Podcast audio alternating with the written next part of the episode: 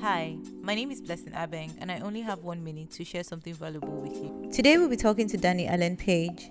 Danny, how do you stay on track with goal setting? Interesting, yeah. So, one thing that's really helped me over the years is writing goals down and reviewing your week. The way I now review my week compared to what I used to do allows me to really get traction throughout the week. So, the main thing is you've got to be self aware. Like, you've got to call yourself out on your, your own BS I'm probably a little bit too harsh on myself.